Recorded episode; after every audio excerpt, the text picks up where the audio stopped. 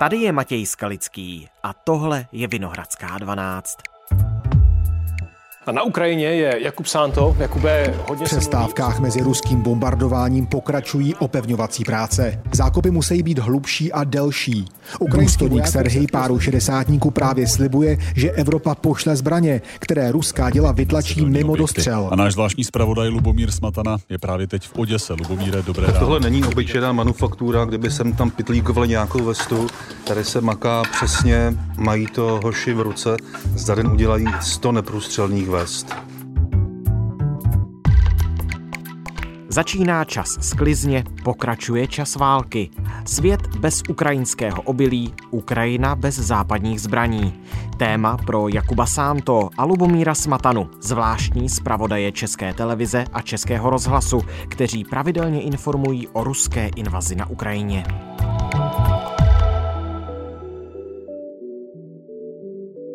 Dnes je úterý 21. června.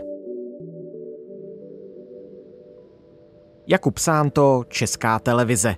Dlouhá léta zpravodaj v Izraeli, reportér z oblastí ozbrojených konfliktů z různých částí světa. Teď naposledy z jihu Ukrajiny. Volali jsme si v pátek, to byl už ve Lvově. Vracel se domů z přístavu Mikolájiv, odkud ukrajinské jednotky postupují směrem na východ, k městu Cherson. Jakube, dobrý den, zdravíme do Lvova. Dobrý den, zdravím z Lvovské oblasti na západě Ukrajiny. No a jak to teď vypadá na jihu Ukrajiny, odkud se vracíte do České republiky? To znamená asi hlavně v Mikolájevu, kde jste natáčeli v posledních dnech. Ta široká oblast mezi Mikolajevem, který je pod ukrajinskou kontrolou, a mezi eh, Rusy okupovaným Chersonem je velmi dramatická, eh, protože v posledních dnech se Ukrajincům podařilo rozjet další fázi své protiofenzivy. Využili toho, že Rusové stáhli řadu svých sil na to hlavní, tedy svoje eh, válečné úsilí, to znamená na Donbass, čehož Ukrajinci okamžitě využili a začali je tlačit. Na některých místech nebo na jednom konkrétním místě, na jednom úzkém úseku fronty se jim podařilo postoupit až 8 nebo 10 km kilometrů od Chersonu, což je něco, co je velice znepokojivé pro ruské okupanty. No ale samozřejmě ta situace tím, že je takhle dramatická, tak především v těch vesničkách a městech, které jsou na té velmi široké a dlouhé frontové linii eh, v té jižní části fronty, tak tam ta situace a ta destrukce je skutečně neuvěřitelná, je dramatická. Je to, troufám si tvrdit, jedno z nejhorších míst, co jsem za posledních 25 let viděl. Hmm. Kdybyste měl blížej popsat, co ta destrukce, ten možná pro někoho abstraktnější pojem znamená, tak co jste viděl na vlastní oči? Pokusme si představit eh, běžnou českou zemědělskou oblast, řekněme někde třeba na jihu Moravy nebo vlastně kdekoliv po celé České republice, nějaké vesnice, které mají mezi vyššími stovkami a nízkými tisíci obyvatel, které jsou najednou zcela vylidněné. Není jeden jediný dům, který by nebyl zničený nebo který by nebyl narušený nějakou blízkou explozí. Každých pár minut dopadne ruský granát nebo raketa. Z původních 400 obyvatel tu zůstalo pět. Mezi nimi i Nikolaj s matkou. Snaží se tu žít, i když i jejich domek rusové zasáhli. No, co bylo doma, nemáte doma. 87 hodí, je někdo. Jsou chlívky, které jsou zničené dopadem rakety, která třeba nevybuchla, ale čistě silou své váhy zcela zničila jednu stěnu, pozabíla zvířata, která tam byla. Malé jednotky vojáků, které se skrývají před dělostřeleckou palbou z ruské strany a které tedy se zakopávají pro případ, že by se okupanti opět pokusili do těch vesnic dostat, případně naopak očekávají rozkaz postupovat dále. Zajímavé je, že v zákopech války 21. století se stále uplatňují vynálezy analýzy známé z první světové války, jako tento periskop, který umožňuje nerušené a bezpečné sledování nepřítele bez nebezpečí palby neustálé výbuchy v podstatě každé dvě, tři minuty nějaký bližší nebo vzdálenější výbuch, případně podobně znějící expoze, naopak pálící ukrajinské artilérie, bezprizorní hospodářská zvířata, která vojáci alespoň vypouštějí z těch ohrad, aby se alespoň bezpečně tedy lidí, kteří utekli, tak aby aspoň měli možnost se napást na divoko na blízkých polích zničené budovy typu třeba kostela jednoho, který byl zasažen přímou palbou a vlastně nezbylo z něj takřka nic kromě obvodových zdí a tam uprostřed těch eh, rozbitých eh, cihel se válejí ikony. Ruské bomby a rakety už po celé Ukrajině zničily 115 kostelů a klášterů, včetně tohoto ve frontové vesnici nedaleko okupovaného Chersonu, kde není jediný veliký vojenský cíl.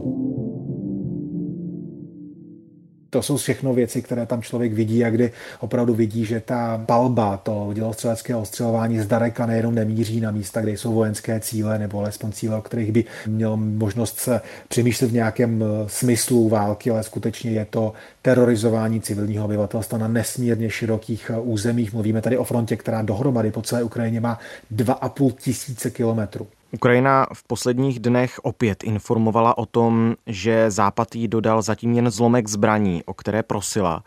O jak závažný problém jde? Mluvil jste například se zahraničními dobrovolníky, s vojáky, kteří by popisovali, my tu nemáme dostatek zbraní, pomožte nám? Je to tak, slyšeli jsme to vlastně v podstatě od kohokoliv, s kým jsme mluvili. Měli jsme možnost mluvit s americkými dobrovolníky, kteří učí Ukrajince používat eh, protitankové střely Javelin.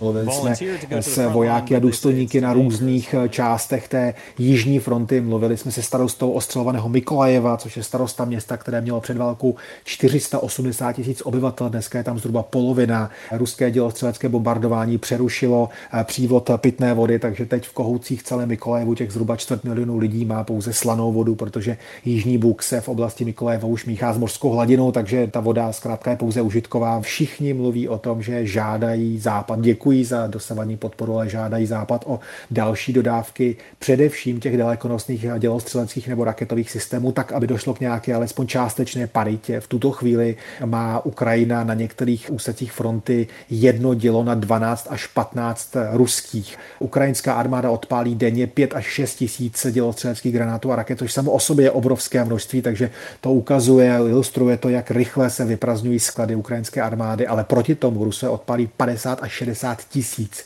těchto projektilů, často ze systémů, které přestřelí ty ukrajinské, to znamená, že ukrajinské prvosledové jednotky jsou pod neustálým ostřelováním dělostřeleckým, zatímco ukrajinské dělostřelectvo musí vždy odpálit salvu a rychle mizet, protože okamžitě samozřejmě hrozí у скал. Пулять.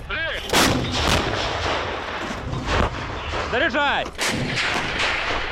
To jsou všechno věci, které jasně ukazují na to, že tato válka je čím dál tím více vedená na obou frontách, respektive na všech třech, i včetně té charkovské fronty na severovýchodě země, je vedená eh, dalekonosnými dělostřeleckými raketovými systémy a ty jsou potřeba, eh, tam jde nejenom o ty zbraně jako takové, ale také právě o tu munici.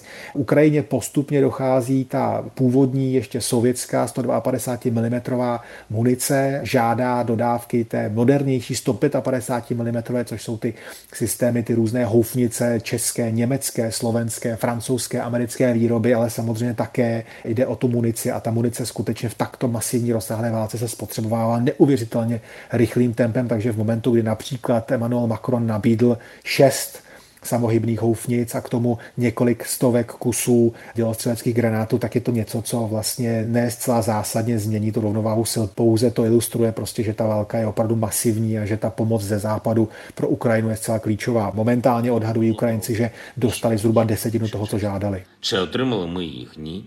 Чи потрібні вони нам? Так.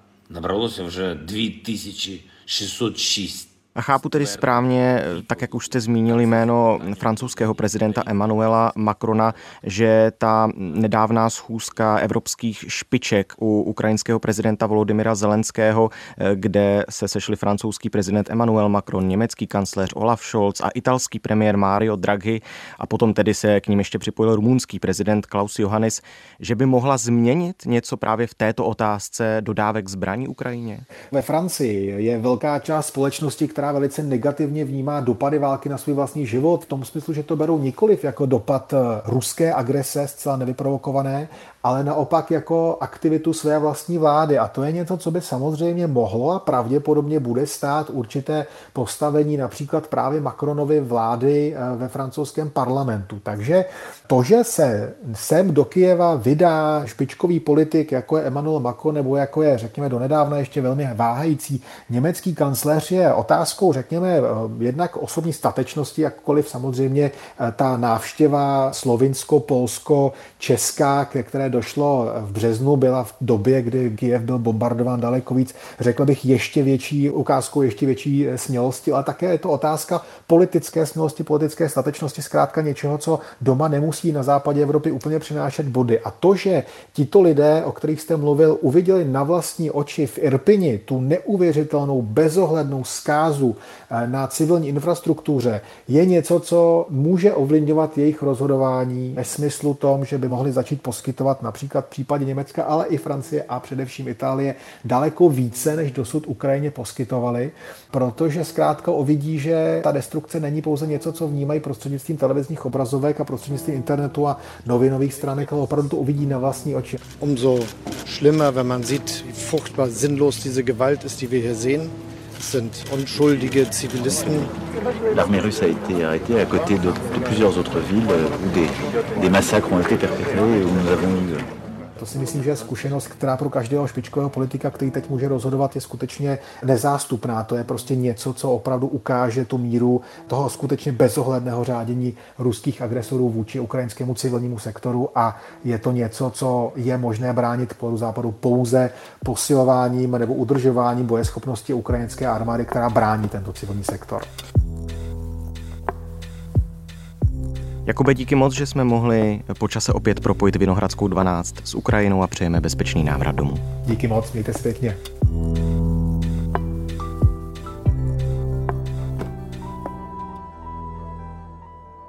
Kvůli ruské invazi na Ukrajinu světu podle OSN hrozí globální potravinová krize. Upozornil na to generální tajemník Spojených národů Antonio Guterres.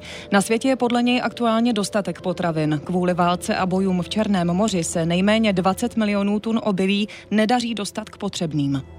Rusko trvá na odminování ukrajinských přístavů a vod výměnou za to, že z nich umožní bezpečně vyvést obilí. Šéf ruské diplomacie obvinil Kijev a jeho spojence, že se zablokované dodávky snaží prezentovat jako globální katastrofu. Rusové stále ostřelují třeba přístav Mikolajiv, i když obsadit se ho zatím nepokoušejí. Ruské rakety tam zničily druhý největší sklad obilí v zemi.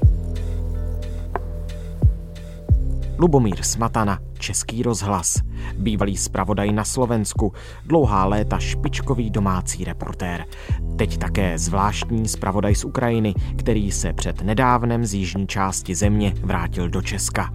Natáčel v Oděse a v jejím okolí. Ahoj Lubo, díky moc, že jsme se mohli spojit. Dobrý den. Jak závažné jsou zprávy o ruském ničení stovek tisíc tun obilí v černomorských přístavech, v Oděse, v Mikolájevu, tam, kde ty si před několika dny natáčel? No tady se musíme spolehnout na ukrajinské oficiální zdroje, protože ten přístav je nepřístupný, ale uvádí se, že ten terminál v Mikolájevu, které zasáhly eh, rakety, tak byl druhý největší na Ukrajině a obecně patří mezi ty největší na světě. Rusové ho kompletně zničili, čili nejenom to, že schořilo to obilí, ale zároveň byl zničený terminál na překládku, což je možná ještě závažnější. V Oděse zatím ještě ten terminál netrefili Rusové, tam to obilí stále je. Nikdo mi nedokázal říct, jaké to je přesné množství toho obilí, ani eh, mluvčí o dětské oblasti. Sergej Bratčuk. Я зараз не буду точні цифри говорити, ну вони певні, скажімо так, але ну не на один рік це точно. Oni prostě jenom tvrdí, že toho obilí je hodně, že jsou schopni ho transportovat, ale pouze za předpokladu, že budou moci odminovat eh, moře. To jsou většinou ukrajinské miny obrané proti ruskému výsadku a zároveň tvrdí, že nechtějí, aby se na té domluvě podílelo Rusko. Prostě nesouhlasí s tím, aby ruská strana byla součástí té domluvy.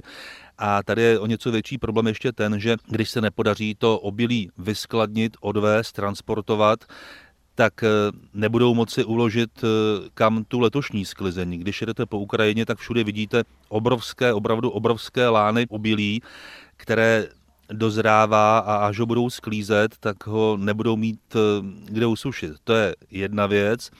A ta druhá, co si asi pořád ještě jaksi lidé neuvědomují, jakmile se nebude dát to obilí někam transportovat a neprodá se především do těch afrických zemí, tak eh, v Africe stoupnou ceny mouky a to bude znamenat, že se opět eh, vydá velké množství uprchlíků směrem kam jinam než do Evropy a nás tady může zasáhnout ne na podzim, ale spíš příští rok na jaře další velná, velká uprchlická, bude stát obrovské množství peněz, takže se podle mého názoru a i podle mnohých analytiků vyplatí neustále tu Ukrajinu podporovat v té snaze aby dostala to obilí pryč a vůbec, aby dostala hmm. Eh, Rusko ze svého území.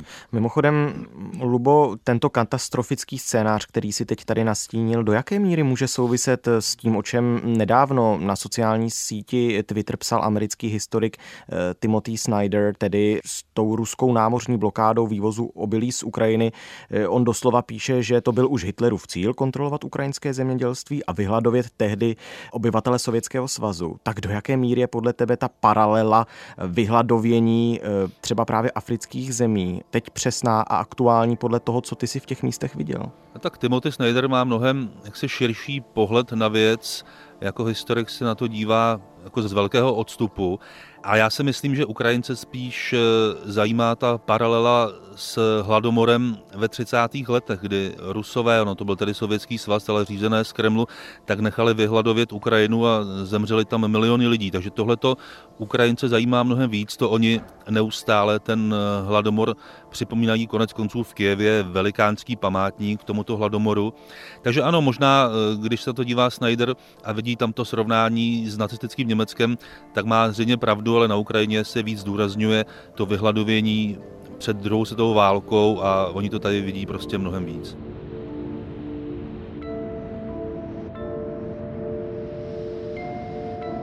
Nejenom na jich Ukrajiny se postupně vrací ti, kterým eh, válka vzala domovy, které vyhnala válka z domovů, uprchlíci. Ty si jednu paní eh, z České republiky, která sem uprchla před eh, těmi hrůzami, které Rusové rozpoutali na Ukrajině, doprovázel zpátky domů do Oděsy, nemýlim-li se. Tak jak náročná to byla cesta?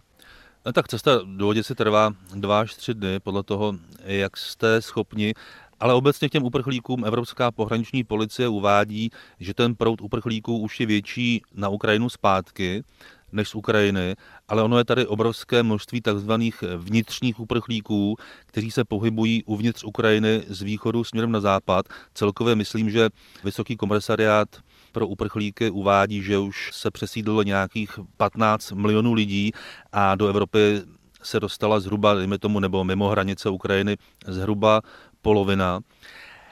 Já jsem eh, doprovázel Lídy z Čerbinu, která do té doby žila v Kněževsi se svojí sestrou, která sebou měla dvě děti a ta sestra nechtěla odjet zpátky na Ukrajinu právě kvůli dětem, což je řekl bych, ta nejčastější překážka. Lidé se vrací do těch klidnějších oblastí i s dětmi, ale do Oděsy nebo do Mikolájeva nebo prostě dál na východ, tak se s těmi dětmi vracet obávají, nechtějí. Lídia děti nemá, takže se vrátila domů. Budem надеяться. No, prostě já действительно už очень сильно хотела domů. V podstatě říkala, že byla připravená psychicky na to, že se budou ozývat sirény na ty každodenní letecké poplachy. A Oděsa na první pohled vypadá míru milovně, když si odmyslíme vojenské blokposty, které ale docela hodně zmizely. I z centra města se vytratili ti ociloví ježci, zmizely různé zátarasy, dá se přecházet centrem, uzavřený je pouze přístav, tam vojáci stále nepouštějí, ale obecně to je takové klidnější a když se ozývá letecký poplach, tak běžně třeba muzikanti, kteří hrají v městském parku, tak ani nepřestávají hrát a pokračují. Lidé si na ty letecké poplachy zvykli. Tak na jedné straně muzika a na druhé straně se ohlašuje letecký poplach. Samotná Lídia Šerbina, kterou jsem doprovázel, tak svůj byt našla tak, jako opustila. To znamená, byl tam rozdíl nepořádek, jako po výbuchu, eh, zasmrádlá lednice samozřejmě. O bože. Co? Вот это все стояло тут три месяца. Какой кошмар. Lednice nevypadá О, úplně господи. Bože, какой ужас. Ona zároveň přišla o práci. Takže říkala, že se možná přesune ke svým příbuzným do Vinice, což je asi pět hodin jízdy na sever směrem na Kiev, nebo že bude tam pomáhat v nějaké nemocnici nebo něco podobného. Já jsem potom narazil i na dost lidí, kteří se třeba rozhodli, že odjedou pryč. Třeba taková moje celkem kamarádka, se kterou jsem se setkal už před dvěma měsíci, když jsem byl v Oděse poprvé po začátku války, tak ta ve čtvrtek 16. června s celou rodinou i s manželem, protože mají tři nezletilé děti a manžel může mít výjimku, tak odjeli vlakem do Polska a už mi psala, že nastoupili do letadla a odletěli do Irska. Čili stále ti lidé ještě utíkají. Mimochodem Aňa to udělala, protože ona je uprchlík z Donbasu, bydlela na Gorlivce, několikrát se po tom zahájení útoku v roce 2014 musela přestěhovat a nakonec si řekla, já už to nebudu podstupovat, nebudeme prostě někde rok, když se něco semele, zase někde žít eh, bez peněz, jenom z nějakého toho, co jsme si uspořili, hmm. takže raději se sebrala a odjela do Jirska. Je to trochu připomíná Izrael, kde také lidé fungují celkem normálně ale jednou za čas se ozvou sirény a začnou ty raketové útoky z západního břehu nebo z jiných míst. Lidé chvíli to řeší, schovávají se, ale ten život běží normálně, no. takže je to život pod neustálou hrozbou raketového útoku. A ještě bych možná dodal, že s tím souvisí s tím Izraelem, s tím mořem, že v Oděse jsou uzavřené pláže je tam skoro 30 stupňů, v létě bude ještě víc horko a lidé postávají v plavkách na kolonádě. Rádi by skočili do vody, ale kvůli minám to není možné, přestože ty miny jsou protilodní, člověk je neodpálí ani kdyby na nich skákal, tak ale myslím si, že asi hlavním důvodem bude to, aby to nevypadalo zvláštně, když se lidé v Oděse koupou a o 120 km dál eh, za Mikolájevem na té frontové linii umírají lidé a umírají civilisté. No. Takže si budou muset nepochybně asi i přes léto oděsené na to zvyknout, že to moře bude nedostupné. Hmm. Viděl jsem na sociálních sítích fotografii plavce ležícího na ručníku na písku, obloženého pytli s pískem.